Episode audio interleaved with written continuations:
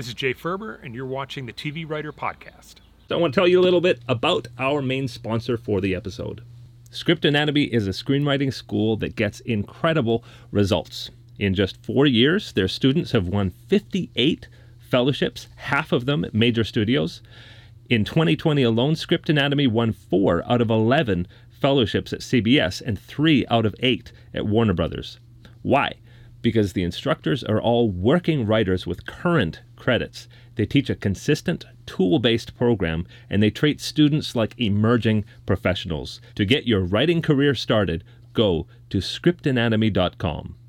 My name's Gray Jones, and you're watching the TV Writer Podcast, episode 127 for January 11th, 2022. Wow, so exciting to say that. But I'm here with comic and TV writer Jay Faerber. How you doing, Jay? I'm good. Thanks for having me.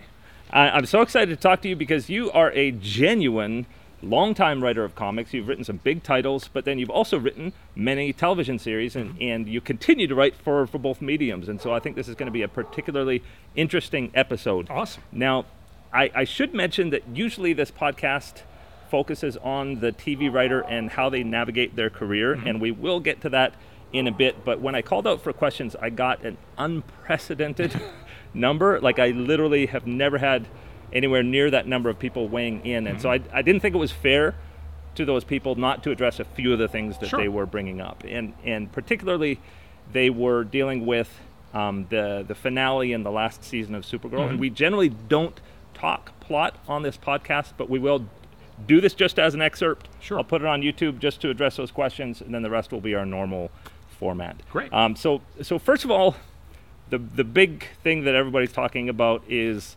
um, was there queer baiting? You hear about this Supercorp thing. I think definitely. I know from the very beginning of Supergirl that that representation was always a big deal on the show, and, and mm-hmm. it's been lauded for that representation. But um, I think it's a it's a it's it's a good question to ask because there is a segment of fans that feel a certain way about how this might happen in the show sure. or that might happen in the show. How much does that get talked about in the writers' room, and and what can you tell me about the decision-making process, particularly for these big plot points and big season arcs? Sure. I mean, it's it's a complicated subject. Just for one thing, the writers' room is uh, sacred. Sounds like too strong a word, but but there has to be trust and and uh, a level of comfort in the writers' room for writers to be able to. Uh, tell stories about themselves, open up emotionally, be vulnerable, to, to dig deep and find, uh, you know, moments from your life that you may want to mine uh, for storytelling. Uh, and so I can't really talk in too much detail about decisions and, and storytelling decisions we made in the writers' room because I don't want to betray any trust, but also because like I'm not the showrunner. You know the. Uh, I'm I'm a foot soldier on Supergirl. I'm I'm one of many writers, and and I, I don't make the decisions. Uh, and on a show like Supergirl, which is based on a on an IP, an intellectual property, uh, an existing character who's been around for decades, any big storytelling decision in terms of her costume, her love life, her secret identity, her career, all of these things would have to get signed off on. I mean, the showrunner would have to want to do it. DC Comics has to sign off on it. Warner Brothers has to sign off on it. The CW has to sign off on it.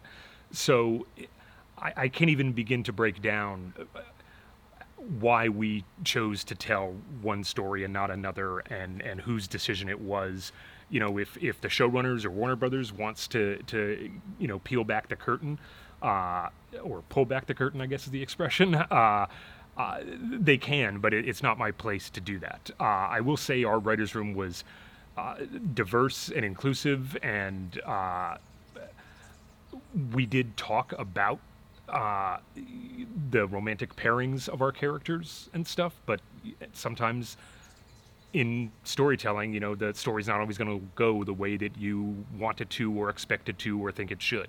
Uh, we just chose to tell the stories that we felt were right for these characters, uh, and that's what ended up on screen. Mm. Yeah, and I and I think, I mean, people have to remember.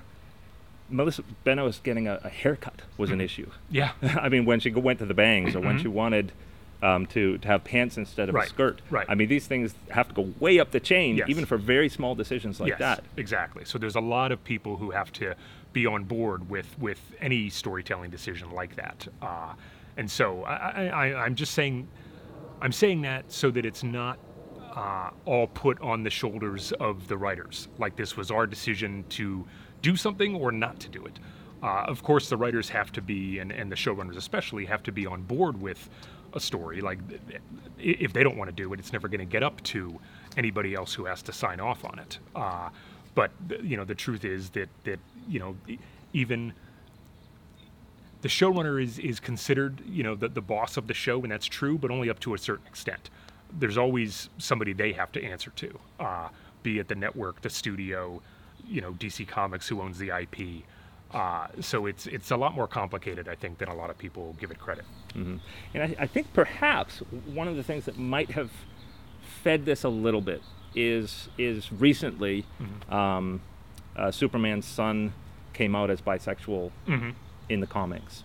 Um, but ev- even in a case like that, that's a very specific comic. Right. It's not necessarily all of the su- Superman comics, um, and that's a specific application of that character that won't necessarily translate into Superman and Lois. Right. So, can you just just talk a little bit about DC's involvement in in the series? I mean, yeah, DC would they would be on notes calls like at the beginning of the season. Uh, we would normally get like a a, a, a packet or, a, or a, a binder from DC of potential villains that they were offering up, or supporting characters, or just anybody from their catalog that they thought like, hey, you know, these are available to you if you want, because certain shows get kind of dibs on on certain characters, on characters that are that are part of their, you know, their canon. Uh, and so sometimes we look at those characters and think, oh, there, is there anybody we want to use in our season? Um, or sometimes we'll find a character. We'll be telling a story and think, you know, oh, we should have a villain who could create ice. And then we'll look at the DC Comics characters who can create ice and we'll find one that we think we can use. And, you know, uh, we'll run that up in DC. We'll either say yes or no. And if they say no, sometimes they'll give us uh, variations on on like, oh, you can't use this character, but you can use this one. Uh, Alex becoming Sentinel is a good example of that because we knew we wanted her to have a costumed identity, and uh, we, but we didn't know what yet exactly. And so I think we talked to DC, and they're like, well, you know, there's the same Sentinel that we've used in the past for various characters. You know, you can have that if you want. And we thought, oh, that's great. And so we worked that into her story and and tied it into John's time on Mars with you know why he designated her that name. Uh, so DC is involved. Uh, you know, they, they, they have to approve things, and they're they're uh, uh, they're an added benefit. You know, they they uh, help us in terms of, like I said, offering up characters that we can use if we want. Yeah, and and I think it's important to remember, Sup- Supergirl just had its finale. The character in the comics is going to live on for a long time. So Yes. DC really has a, a vested interest Yeah. in the further storytelling of that character. Totally, totally. And you see, there's and and it, these ca- characters all have different iterations. Like there's going to be a Supergirl in the new Flash movie, apparently, who's not connected to our Supergirl in any way. And the stuff going on in the Supergirl comic right now is not connected to what we've done on the show or what's happening in the Flash movie. So these characters all have different iterations. Uh, you know, it'd be kind of funny sometimes in the writers' room. I'd get asked like, "Well, how is it you know what what's the canon? What what how is it in the comics? And it's like well which comics? Like there's the peter david run of supergirl there's you know the uh, this run of supergirl and and there's you know it's she's been changed and rebooted so many times that it's canon is kind of a, a moving target. Yeah, and and I do want to be fair to the fans as well. Um, DC listens, yeah and and you know, I mean, if people are vocal, um, they they made you may just see one of the characters from the Supergirl series end up in the comics, and it's happened before. Yeah, yeah. Dreamer is Yeah. a good example. Dreamer was originated our version of Dreamer. You know, she's sort of tied to the Legion, but uh, Nia Nal was created on Supergirl, and now she's appearing in DC Comics. So yeah, these these tend to bleed into each other. Very, very cool. Um, next question, and there are a couple of questions in this sort of neighborhood. Were um, Jay wrote this episode and this happened. Why does he feel this needs to happen, or something like that? And and I, I think it, it just betrays sort of a, a perhaps a lack of understanding about the process of how an episode of television is developed. Yes. And so, why don't you tell me about that right from the sort of season arcs and how those are decided right on to an episode being written? Sure. Yeah. I mean, I could talk for half an hour about just this part of the process. Yeah. Uh, and every writer's room is different. On Supergirl, uh, we would start each season with, you know, we would talk for a couple weeks about that season in particular. What do we want to say? What, what is the theme of our season? What are we trying to say? Uh, and kind of once we settle on that, we'll start talk about more story, like how to, okay, we want to talk about this, this theme or this subject, but what's the actual story that we're going to tell? And, and we'll talk for a couple weeks about that and, and, you know, find the villain that we want to use, uh, you know, as the, uh, you know, to help get this story going. Uh, and then we'll start breaking down. By that point, we usually know how many episodes we're doing that year.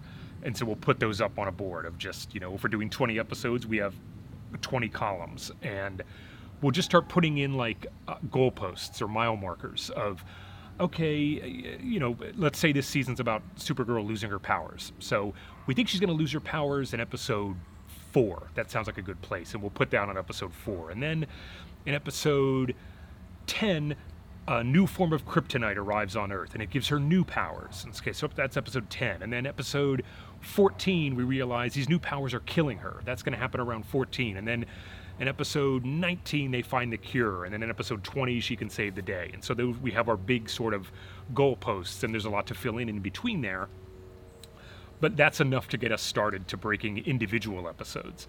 And then when we break individual episodes, then we dig into that episode in particular and, and put that up on a board. And, and each episode would have a theme. What is the theme of this episode? How do we dramatize that theme? Uh, you know, what characters do we have this episode? Because something else people aren't aware of is that not every actor is guaranteed to be in every episode. Even character, even actors whose names appear as as series regulars may not be contracted to appear in every single episode. They may be 18 episodes out of 20, and so we have to build in two episodes that they don't appear in. Or if we want to use them in all 20, we have to pay them extra for those extra two episodes that aren't part of the budget. Uh, so those are decisions that, that have to be made as we break the episodes. Uh, And how, how many are uh, were on the staff in those last couple of Uh, seasons? We had, I believe, 12 writers uh, both seasons that I was on the show, and that includes our two showrunners. Uh, and so on Supergirl, every episode was co-written, so you'd have at least two writers, sometimes three, sometimes four on the episode. Uh, and sometimes you would know at the start of, of the break when you're talking about that episodes, you would know who's going to write it. Sometimes you don't. Sometimes you're three or four days into figuring out what the episode is before it's decided. Okay, you two are going to write it. Um, And just and just so people understand, because I think there'll be a lot of people tuning in who may not um, know much about television writing. When you say breaking an episode, yes, you're going through beat by beat, scene by scene. yeah. When I say breaking an episode, that means we're, we're breaking the story. We're figuring out what the story is. We're, we're figuring out the twists and turns, the setups and the payoffs, literally what happens, like you said, in every scene. Uh, and we don't usually, we start kind of a bigger picture of, of what the general shape of the episode is, and you get, you kind of zoom in closer and closer uh, through the process. Like you'll say, okay, this scene is a fight scene between Supergirl and Lex Luthor that's enough for now. And then we talk about the next scene and we keep going. And then we'll circle back and get more detail. Okay, we know this is a fight between Supergirl and Lex Luthor, but where's the fight happening? Okay, it's going to be at the waterfront. Okay, well, what's, you know, we'll talk more detail about the fight. What makes this fight different than the other times she's fought Lex? What is, you know, what's he doing? Is it nighttime or daytime? What are the, you know, just what's the choreography? What makes this different? Uh, and we'll do that for all the scenes, just getting in more detail. And that's the whole staff. Everybody's in there the showrunners, all the writers, except for whatever writers might be off writing the previous script. Uh, but everybody's collaborating on it. Everybody's pitching ideas, even if it's not their episode.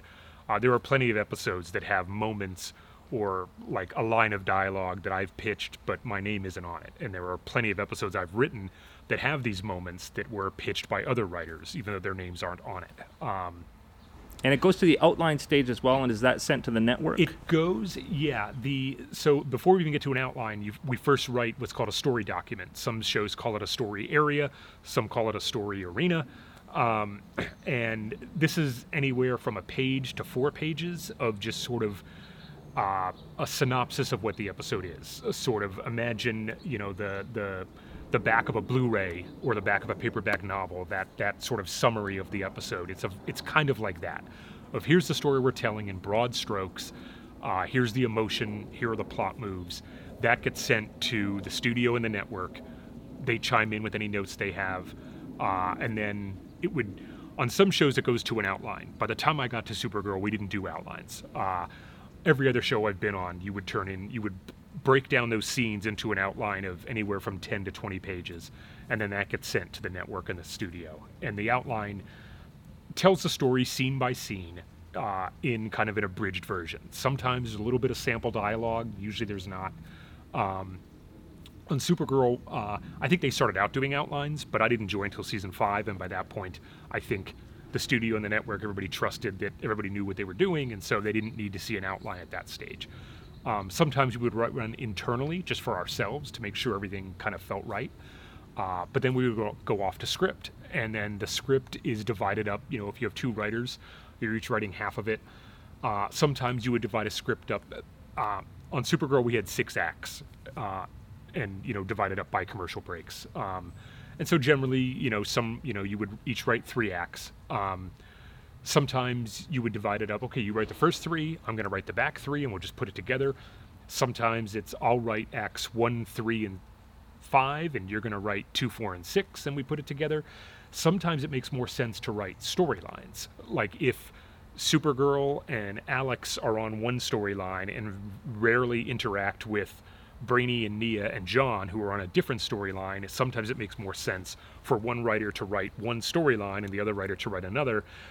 It makes combining it a little more difficult because then you have to, you're literally cutting and pasting every different scene back and forth. Uh, but that's another way to write it. And you put them all together into a script. You read it, you give each other notes. Sometimes you'll get notes from other writers, uh, and then it goes to the showrunners for their notes. You'll do a couple rounds of notes with the showrunners uh, sometimes the showrunners will take a pass and and do a rewrite of their own. Other times they don't, and they'll just give you notes, and you'll do the own, your own rewrite. Uh, and once the showrunners are happy with it, then the script goes to the studio, and you get a round of notes from the studio, and then it goes to the network, and you get a round of notes from the network. Uh, and then once the network is happy with it, then it goes into production, and you have a production draft, and that's what goes to everybody in Vancouver, and, and they can start actually working on the episode. And building sets and, and scouting locations and casting guest roles and, and all that stuff.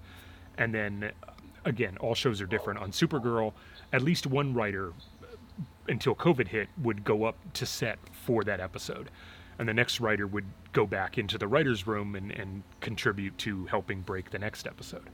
And the writer who's up on set is generally the one who does production rewrites because this happens all the time. Uh, there was an episode I wrote uh, with another writer that was written to have a, a date between Kara and William, and that date was going to be mini golf.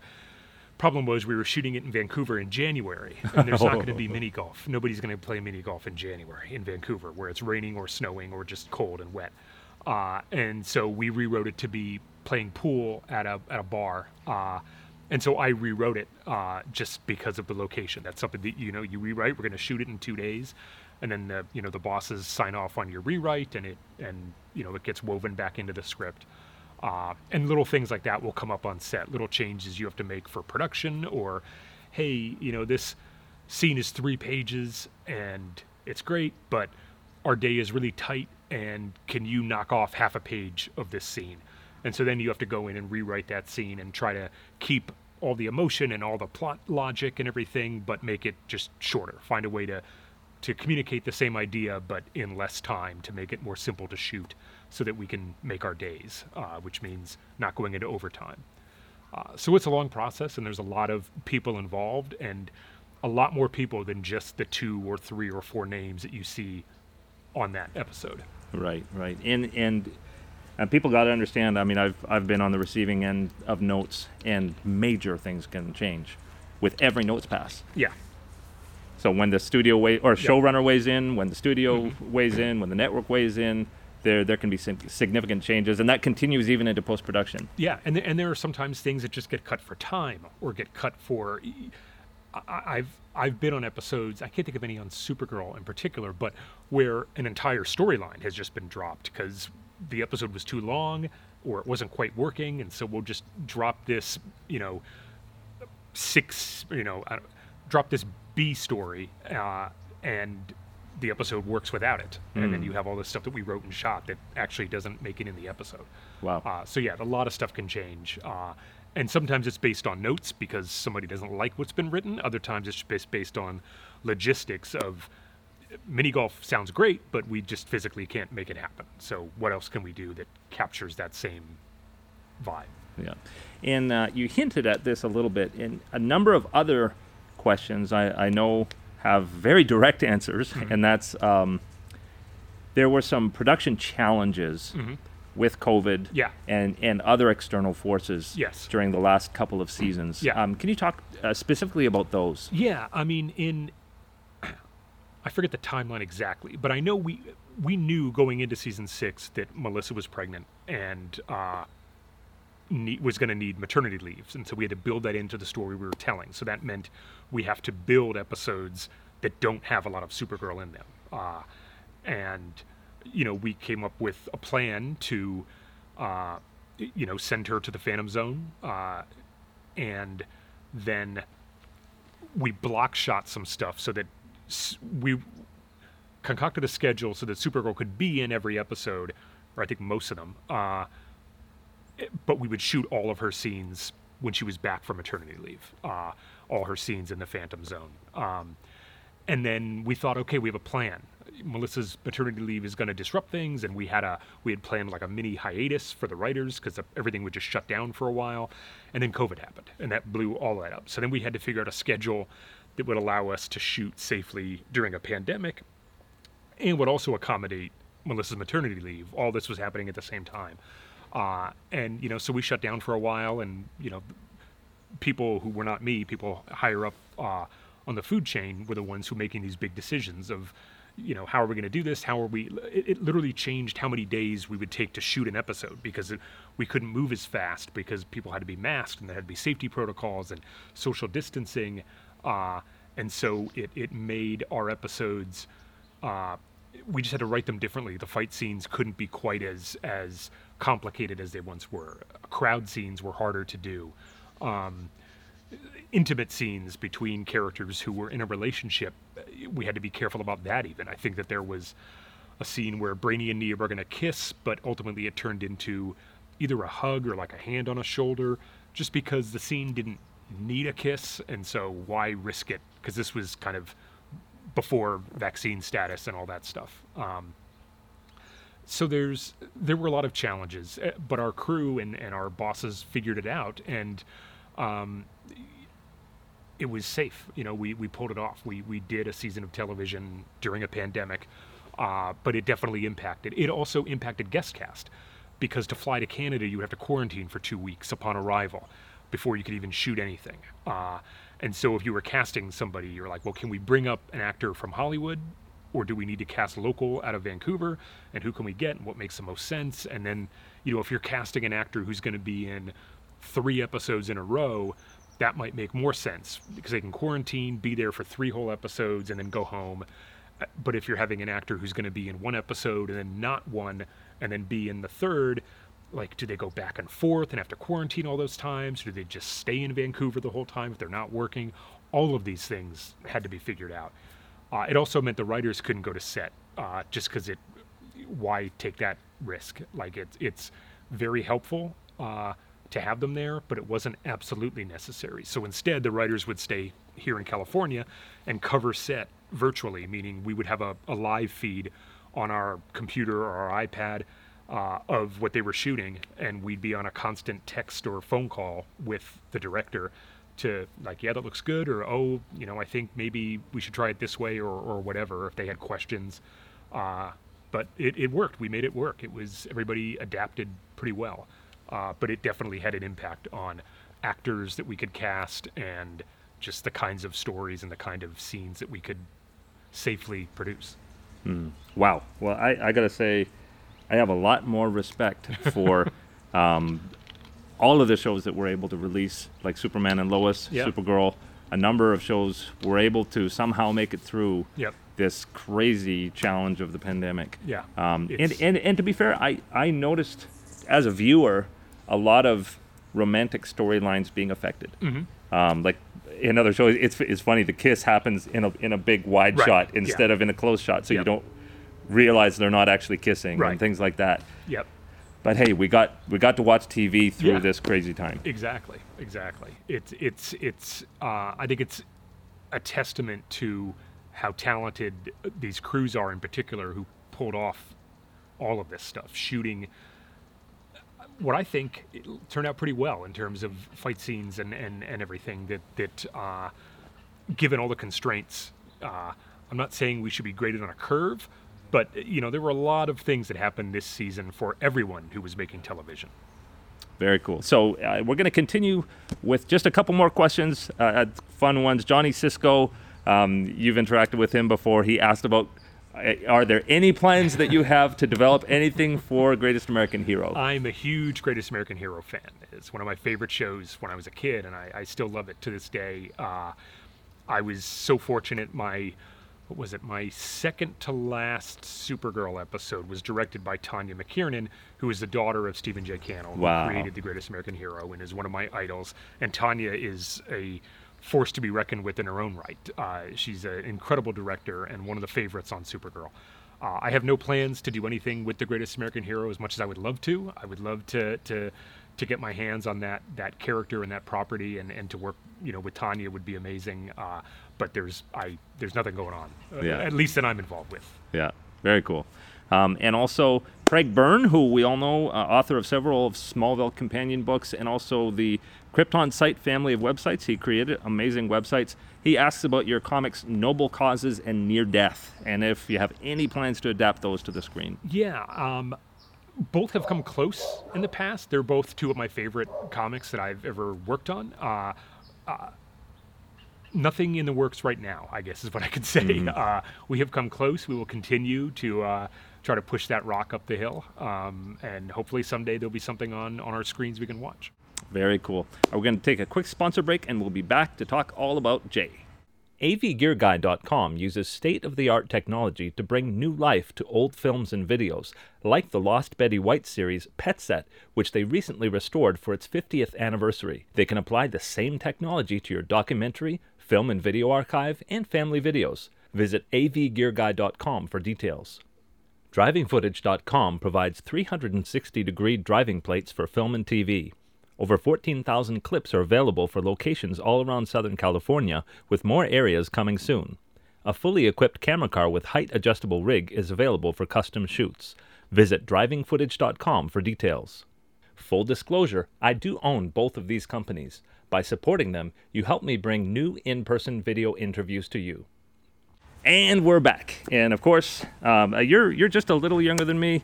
Um, we grew up in the '70s, a time which was so exciting for comics. I, I remember um, as soon as I got my allowance, I rushed to the store to buy whatever I could afford. Uh, Richie Rich was 35 cents, and the good comics, Marvel and DC, were 75 cents, which was all of my week's allowance. But Yeah. I put it all into that book and raced home to read it. I think that's a bit of your story too. Yeah, I mean, I, I don't recall my first comic, but I know that I came to comics through two paths. One was the uh, Adam West Batman, which was in reruns when I was a kid. I'd watch it afternoons after school, and Saturday morning Super Friends cartoons. Oh yeah. Oh yeah. Uh, and then um, I remember, you know, I, I would buy comics occasionally, uh, but I remember this had to be this was early to mid, I think early '80s. New Teen Titans. Uh, I was just at the local pharmacy and came across this issue of the New Teen Titans, which I had never seen the comic before, and it was just uh, changed my life. I was just like, oh my god, like, so wait, Robin, Batman's sidekick, has his own team of like cool superheroes, and he's got this alien girlfriend. Like, what is this? It was the coolest thing I'd ever seen, uh, and then that got me on board. Then I was a, a big time fan of, of New Teen Titans, but everything. That's, that that really got me collecting comics, and uh, I just have never stopped to this day. Very cool. Very cool. So you you wrote and drew uh, your own comics Yes. growing up, but there was a point that you decided that you wanted to just be writing them. When Yeah. was that? That was yeah. I, I wrote and drew my own comics all through you know elementary school and even into high school, and then uh, you know was really into art. Really loved drawing superheroes and everything, and even was an art major for one semester at a local community college. Uh, but I just it wasn't for me. Like my my classmates would spend hours on a painting of a bowl of fruit, and I just didn't have the patience. Like I, I wanted, I would quickly scribble it out, and I would want to move on to the next thing. And I realized that I just didn't have the discipline uh, or or the interest, I guess, uh, because one of my professors pulled me aside one day and said, "You know, if you want to learn to draw comics, you're gonna have to learn how to draw." and I was like, "Yeah, I don't think I do." And I realized that what really appealed to me about comics was the storytelling. It was really the writing. I was only drawing them because I had no one else to draw them, and I didn't understand at that point that you could just write a script. Uh, and I, around that time, I was also really getting into mystery novels, uh, and so I decided to just pivot into writing. Uh, and at that point, I, I didn't even really care what I wanted to write novels. I wanted to write comics. TV was not even like a possibility. Um, I didn't. I grew up in, in like rural Pennsylvania. I didn't know anyone who'd ever gone to film school or worked in television, so it was wasn't even on my horizon. Uh, but but I, I knew that you could write novels, and I knew that people wrote comics, and so that's what I wanted to do. And it wasn't until much later in life that writing for television actually became more of a like actual possibility that I could pursue. And, and it's interesting. Your your first published story was was What If? What If. Marvel's What If. Yeah. Um, now it's actually on the Yeah, screen and going to I was season ahead two. of the curve. yeah, very cool. Uh, any interest in writing for that series? Uh, yeah, that'd be a ton of fun. Uh, just the stuff they've done is is really interesting, and, and just the I think the animation style is incredible. Uh, yeah, that would be a lot of fun. I mean, the reason that I was given that my first gig was this issue of What If is because the book had already been canceled, and the editor wanted to try me out, and it was like, well, I can give you this. Like literally nothing. What's the worst that could happen? The book's already going away, so I wrote the very last issue of this book and proved my chops enough that he gave me another job and another one, and then you know I was getting regular work before too long. Very cool. Well, um, tell me about sort of. Uh, it was it was about maybe a decade of writing comics, a little more before you started moving into TV. Yeah, a little more. I, I think I broke in in '98 into comics and then broke into TV. I think in 2011, 2010. Uh, so yeah, a little over a decade. Um, and it was I had I had gone from writing comics at Marvel and DC to writing my own stuff at Image, uh, and then uh, my good friend Brian Vaughan uh, moved to LA and got hired on the staff of Lost. And I started hearing his stories about being in the writer's room. And he was my first example of like, oh, you could actually pivot from comics to TV. Uh, and I was living in Seattle at the time and would fly down to LA to visit Brian and hang out. And, and I got a Hollywood manager. Uh, and at one point, uh, there was a, a screenwriter attached to develop one of my comics, a book called Dynamo 5 and I had met with her and heard her ideas, and you know they weren't bad. And uh, went back and had lunch with Brian and his wife, and they said, you know, if Dynamo Five gets turned into a movie, she's going to make more money on it than you will as the person who created it. Oh, like, wow. Why aren't you writing this script? And I was like, yeah, why aren't I? And called my manager and I said, yeah, I want to write this. If anybody's going to write this, it should be me. And you know, she said okay, and so I wrote a draft of a movie just on spec, and it's it's terrible, but I at least wrote it. Um, and then around that time, I started getting more serious about TV and movies, and there are these programs in Hollywood that the studios uh, have created. The Warner Brothers TV Workshop, the NBC Writers on the Verge, CBS has one, I think Fox has one, um, and they're sort of like a, a, a writer's boot camp. Um, and so I applied to all of these. I wrote a spec script and sent it to all of them, and actually got an interview on the Warner Brothers one. Uh, so I flew down to LA and stayed on Brian's couch and, and interviewed.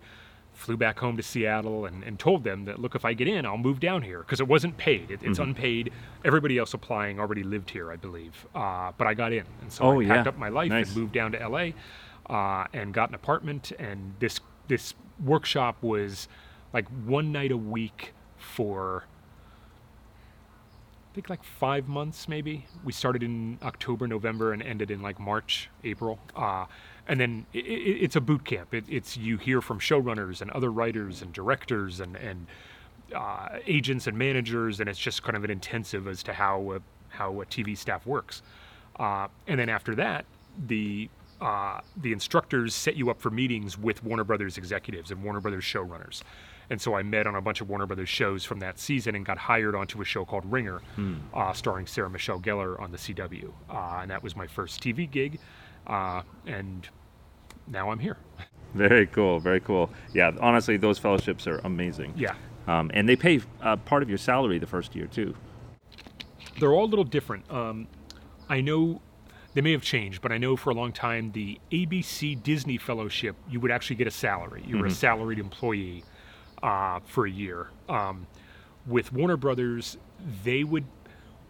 So if a if a showrunner hired uh, somebody from the Warner Brothers program, you were free to that showrunner for the first, I think, 20 weeks. Uh, and then because the, the, the the Warner Brothers program would pay your salary, and then after those 20 weeks, if the showrunner liked you and wanted to keep you, they had to find the money in their budget to keep you. Uh, and I was fortunate that that my bosses on Ringer uh, did that. They they found the money and kept me on, so I did the full season. Um, Very very cool. but yeah, they're they're a huge uh, entry point uh, to this uh, to this industry, and and most of the people in my class, uh, there were I think eight or nine of us, and a lot of us are still in the business. Wow. Um, some of them are showrunners now, uh, others have gone on to other paths, but uh, but they have a, I think coming out of that program. I said, like I said, there were eight or nine of us, and all but one of us got staffed on a show. So, like Wow. the success rate coming out of it is is pretty tremendous.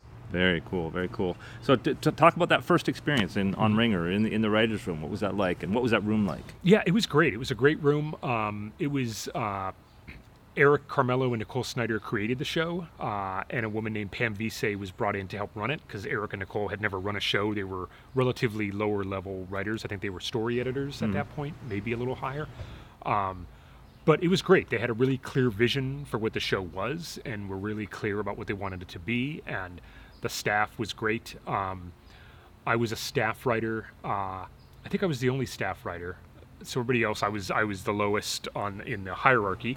Um, uh, there was a writer's assistant named Bob Berens, who I became really good friends with, and he's running Kung Fu now. Uh, and and he was he wrote episodes of Ringer even as even as an assistant. Um, I'm friends with everybody on that staff to this day. Uh, It was a great experience. We shot here in LA, so I got to go to set for my episodes.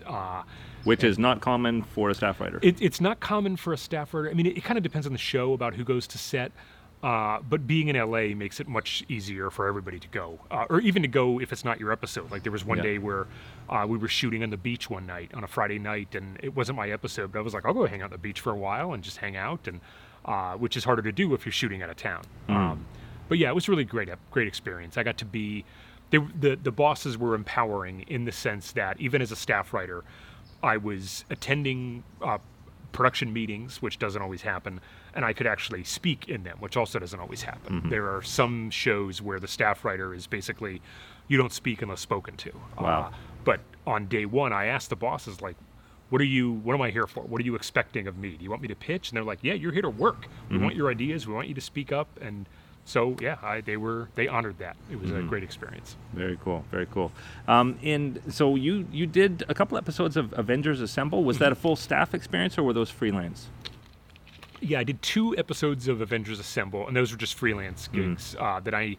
Uh, some guys I knew from the comic book world, uh, Joe Kelly, Steve Seagle, Duncan Rouleau, and Joe Casey, are, have a kind of a collective called Man of Action, and they uh, produce and create a bunch of animated shows. And they were running this Avengers cartoon, and Joe Casey had I had run into him in a comic shop or something, and he was like, "Hey, if you're you know, if you're not staffed or, or you know, or looking for work, let me know. We always have stuff, and you know, you could work with us. And so, you know, I wrote two episodes of Avengers with them, and it Very was it was very different from doing live action, mainly because uh, the story was already the story was basically handed to me. Uh, Oh, wow. Man of Action broke it and just handed me an outline, and we're like, "Here's the episode. Just turn it into a script." And so I just took their outline and just expanded it, added dialogue and, and some more choreography uh, to turn it into a script. But you know, it was it was technically I co-wrote it. We're, we're both billed as writers because they had conceived it, broke out the beats, and then I just fleshed it out. So it was it was a pretty easy gig. That's pretty neat, actually. I, yeah, I've was fun. never heard It of was of freelance fun. being done that way. Yeah, I, I don't know how common that is. I'm, I'm pretty ignorant of, of the way animated shows work. Uh, so I don't know if that was the norm or if that was unusual. Very cool. And then from Avengers Assemble, you were a staff writer on Starcrossed. That was another uh, WB show, right? That was uh, CW. Oh, Yeah, CW, I mean, yeah. It, it was it was produced by CBS. It, CW is weird because CW is owned by Warner Brothers and CBS, uh, and so all of their shows are technically produced by both studios. Mm-hmm. But one studio is usually kind of the the hands-on producer. So it was kind of ironic that I went through the Warner Brothers program and got staffed on Ringer, which was really produced by CBS Yeah. television. And then Starcross was also produced by CBS television, even though it aired on CW. Uh, so yeah, Starcross was another uh, CW uh, show about aliens in high school, uh, and that was a fantastic experience. We only did 13 episodes, but it was a ton of fun. Uh, and again, another staff that was super supportive. I'm friends with all of them to this day. We shot in New Orleans, um, so that was fun. I got to go to set. Um, wrote my wedding vows in between takes Oh, uh, wow. in a swamp in New Orleans because I got married right after my episode shot. Um, and yeah, it was it was a fun time. Starcross was a lot of fun. Very, very cool. And, and again, another another show where you get to go to set as a staff writer. Yeah. Um, from what I hear, that is not generally the norm. Yeah, I think it, it just depends on the show. I guess. Yeah, I, I, I don't know if I have enough enough data to, to know whether it's normal or not. It's been normal for me, thankfully. Uh, but yeah, you're right. It's not always the case. Yeah, very cool. And and I'm curious about the fact that you, uh, at that point or around that point, you released Copperhead, a, a comic title. Yes. Um, how were you involved in comics through that time, or was how did I Copperhead was, come? yeah, for, especially through like near de- through Ringer and and uh, Starcrossed. I was writing comics, and when I went on Zoo, I was still writing comics. And yeah, it, it was a juggling act. It was. This was before I had a son, so I had my weekends were free. You know, early mornings. Um, and so yeah, I would normally at that stage of my life, I would bang out a comic script over the weekend, uh, in between TV responsibilities. But it was, it was tough. You know, I would be in the writers' room all day, and I'd get an email from somebody at Image being like, "Hey, can you proof these pages?" You know, and I'd be like, "Yeah, tonight. Like, I can't do it now." Yeah. And so I had to work with Image to give me like a buffer. Like, look, if you need me to look at something, you got to build in like 24 hours. Like, I can't look at it at the drop of a hat anymore because I'm in a writer's room and I can't just pull out my phone or open up my computer and do something else. Like, that's my my day job, basically. Well, a lot of a lot of staff writer contracts preclude any outside work too. It it's that's usually in television. Like they so yeah so uh, on every show, even if you're not a staff writer, just if you're if you're contracted to that show, like that show owns you, and you Mm-hmm. can't work on another show while you're on that one. You can't write. So it's just working free- on another It's, it's usually show. television Yeah. shows. Like some like movies. I think sometimes people can write a feature script while they're on a show. I know that happens. I don't know if they had to get special permission or, Hmm. or but with comics, uh, I know that my reps carved that out. Hmm. That, that that you know my TV work would not impact my comic book work. But I know that my TV work has to come first. They're the ones. It's no secret that TV pays more than comics for most Yeah. people. If you're Brian Vaughan or Robert Kirkman, comics pays you just fine. but but for a lot of us, TV's where the money is. Yeah. And so you mentioned Zoo. Um, you were on that for three seasons, and Yeah. on Zoo you you went up a few levels too, didn't you? Yeah, I was. I started, I guess, as a story editor, and then I was an exec story editor, and then a co-producer by the time I left. Uh, yeah, Zoo was. I, I think I was actually on Supergirl longer in terms of like calendar days, just because we did more episodes, and there was the pandemic, and we had a long break. Uh, Zoo I was on for three seasons, but they were each 13 episode seasons. Uh, but that show was uh, a dream. It was so much fun. Uh, it just got crazier and crazier. Uh, the staff was great, um, and it was the first show that I was on. You know, s- sadly, Ringer and Starcross both got canceled after their first season, and Zoo we got to do three years. We still never got to wrap anything up. It ended on a massive cliffhanger, uh, but it was a lot of fun. Um, we shot the first season of that in New Orleans, and then the second two uh, we moved up to Vancouver uh, and it was uh, just a lot of fun. And again, another show where I have friends to this day that I made on there. Yeah. And it, it, it really is a different experience when you have a, a long running series. Um, you can you can fall into a rhythm. You get to know the characters more. Yeah. Yep. Get to know characters, and it was also interesting because there was staff turnover. There we had a different writers' room every year, uh, and I was one of the only constants. It was the showrunners, me, and then there was a guy named Brian O, who was another writer producer uh, that stayed on through all all three seasons. Um, and it's also interesting to see um, when we moved like there were people who worked on Supergirl on the Supergirl crew that had also worked on Zoo, just a handful, not many, but there there was it's a small world. You know, you shoot two shows in Vancouver, and you're going to start seeing some crossover. Uh, there were a couple episodes of Supergirl that we had an iguana, who we would then turn into this giant dragon, and the, I was on set when we had the iguana, and the animal wrangler was somebody that I knew from working on Zoo many, many times because Yeah. on Zoo we always had animals. Uh, Supergirl, it was a rarity, but it's just a small world that it's oh, it's a dude from Zoo. Uh, Yeah. yeah, Yeah, it's so much fun watching, uh, especially Stargate SG1, 10 seasons in Vancouver. They would actually have the same actors playing different parts Yeah. in different Oh, yeah. episodes. Um, I, I knew a couple of the actors, and it was so fun to see them yeah. Playing completely happens- different parts. Even happens on the CW shows, Yeah. on the on the on the Arrowverse shows. There's actors who've been on Flash who play somebody else on Supergirl, who play somebody else on Legends. It's just you know, there's only so many actors to go around. Yeah, very, very fun. And so then let's talk about Supergirl. Yeah. and just from the outside looking in, it would seem that your involvement in comics would make writing a show about a DC character have a little extra impact for you. It was yeah. It was it was. This was like a dream gig in a lot of ways, uh, because I got to to mine so much of my superhero, you know, background, um, and and just to yeah to, to get to work on a on an actual. We used to say that Zoo was a comic book, and it, and it was in a lot of ways. It was just over the top, and and you know everything was heightened. But you know, Supergirl was a literal comic book. It was characters that I knew from the comics and situations. Yeah, Supergirl was a lot of fun because of all the characters I got to play with. Just just the different corners of the DCU that we would pull from.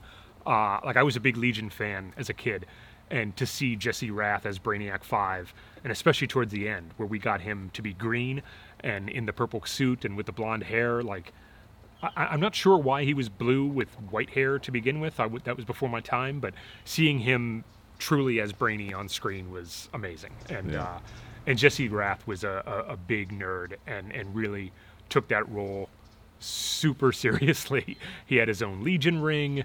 Uh, he really kind of delved into it uh, in a great way. And so it was just fun to just to, Yeah. to, to be in my element there. And, and, you know, some of the other writers were big comic nerds, others were not. And it made a good mix because you would have people who had a deep appreciation for the source material and, and, uh, and other people who could come to it with a fresh eye and, and look at it in a whole new way, uh, which was also helpful, you know, because the show is going to be aimed at more than just people who are diehard comic fans. Like it has to it has to appeal to a wider audience. So it was smart to have that mix on the staff of big nerds like me and then people who who come at it from a different perspective. I, I've heard that it's actually an asset to have a comic background, uh, or at least to be an enthusiast of the comics. Um, Keto Shimizu is one person uh, who told me that um, they they like to have at least one person on staff who really knows comics Yeah. well.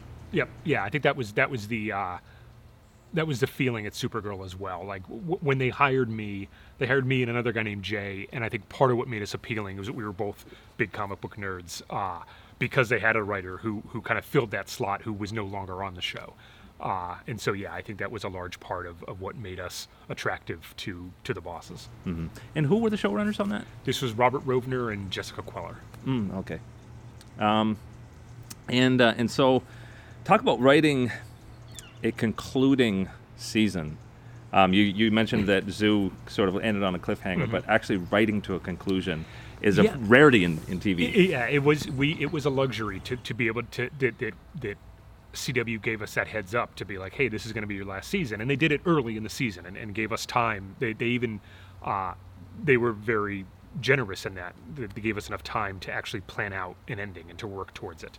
Uh, and it was it was a challenge because. Uh, you know, superhero shows or superhero stories, superhero comics, most of them aren't designed to have an ending. They're they're serialized. They go on forever. It's, it's Superman fights a never-ending battle. Like they're they're not supposed to have a, an end point. Um, and so to to do that uh, on on our show to to to to try to reach an end point when one was never designed in the first place Hmm. was a challenge, and and to find a way to to and because we didn't want to give the, the the the sense to the fans that that Kara's story had ended. There there wasn't an ending in the way that there was an ending on you know Breaking Bad, where Mm-hmm. uh, where yes, there was a finite ending to that. Uh, here, you know, the characters are going to continue, so it was a nice way to kind of find. Uh, a place in their lives for us to say farewell to them, but to know that their stories are going to continue. Uh, and I think we walked that line pretty well. Uh, we had a fun viewing party for the finale the other night where all the writers got together at a bar and, and were able to watch this together. And it was a really nice, it was nice for two reasons. It was nice just to be able to celebrate the end of the show, but also nice because we hadn't been in the same room together in over a year. Wow. We did this whole season of television during COVID on Zoom. Uh, and so a few of us have seen each other socially, you know, in, in one-on-one or two-on-two or whatever. But uh, but to have us all together in a room, it had been a long, long time, and so that was really nice to be able to come together and and uh, and see that send off. And and uh, I, I think I think it was uh, a good ending, and it was um, the way we left the characters. I thought was pretty satisfying. Yeah, well, and, and I'm just so impressed.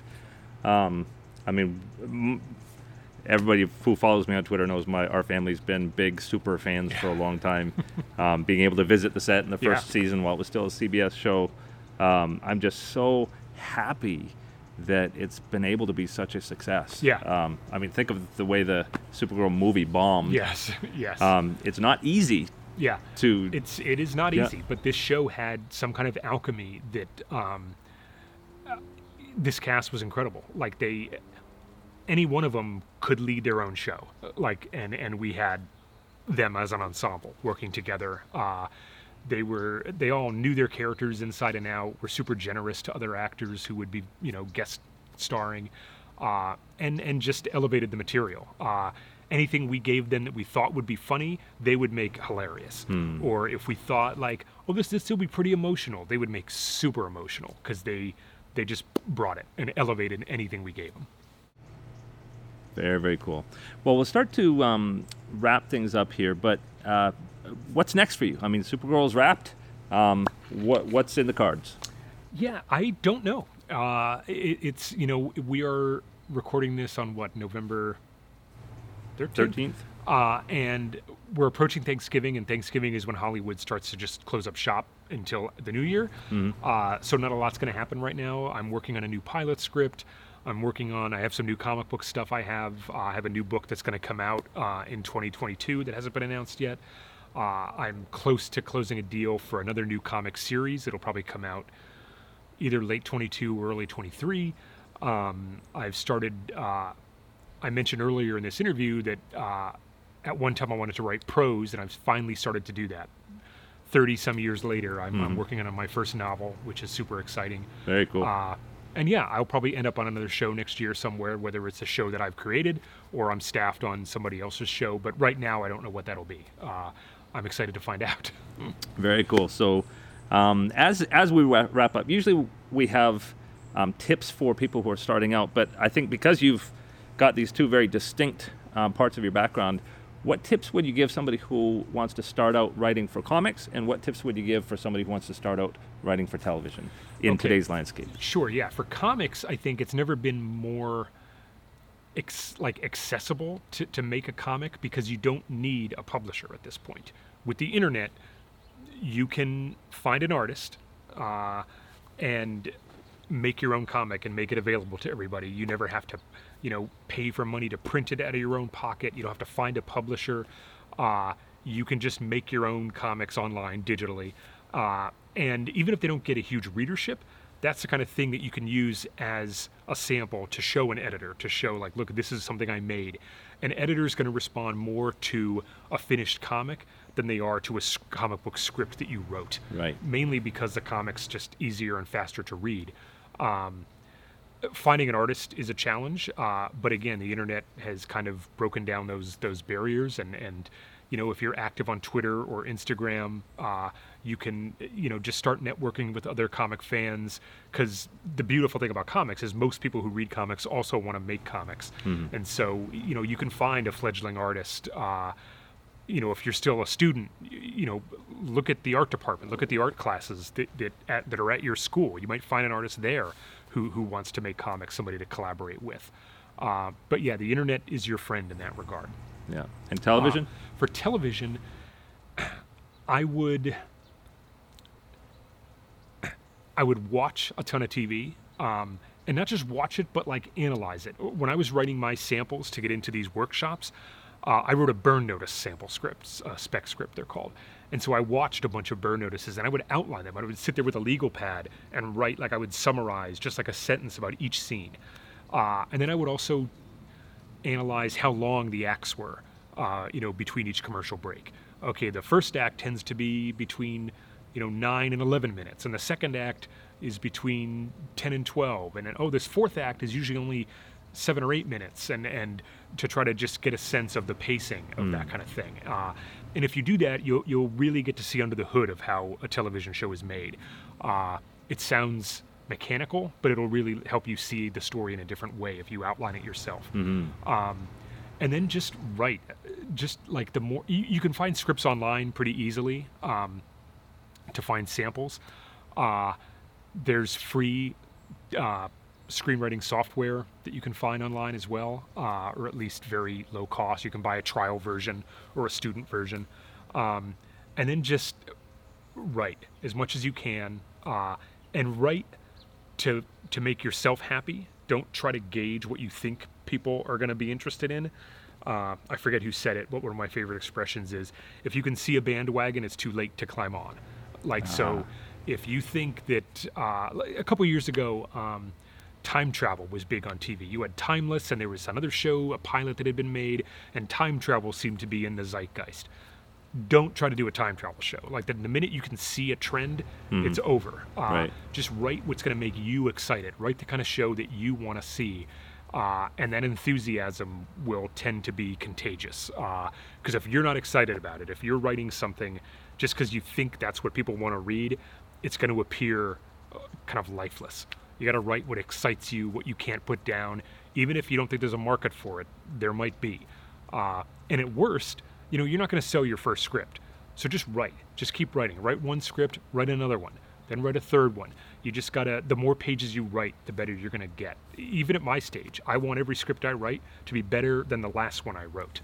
Uh, I, I try to compare myself to myself, not to other writers. Uh, that advice is hard to maintain all the time. You can't help but compare yourself, but do your best to just compete with yourself. And the more you write, the better you're going to get. Very cool. That's a great place to end up. I appreciate you being so generous with your time. Um, at Jay Faerber on Twitter, and Yep. I'll put the uh, uh, the correct way to spell your name in, in the show notes. Uh, any other places to contact you, Instagram or anything Uh, like that? Mm-hmm. I'm on Instagram, but not super active. But Twitter's the best bet. Twitter's where Yeah. you can find me. Very cool. Well, thanks so much, Jay, and best of luck to you Thank for you. all your projects in the coming year. Thank you. Please follow me on Twitter for the latest updates. At Gray Jones is my handle. Make sure to bookmark tvwriterpodcast.com and scriptmag.com.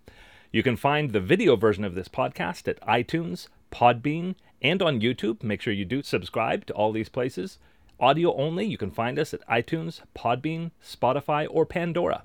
And on Instagram, you can follow at TV Writer Podcast.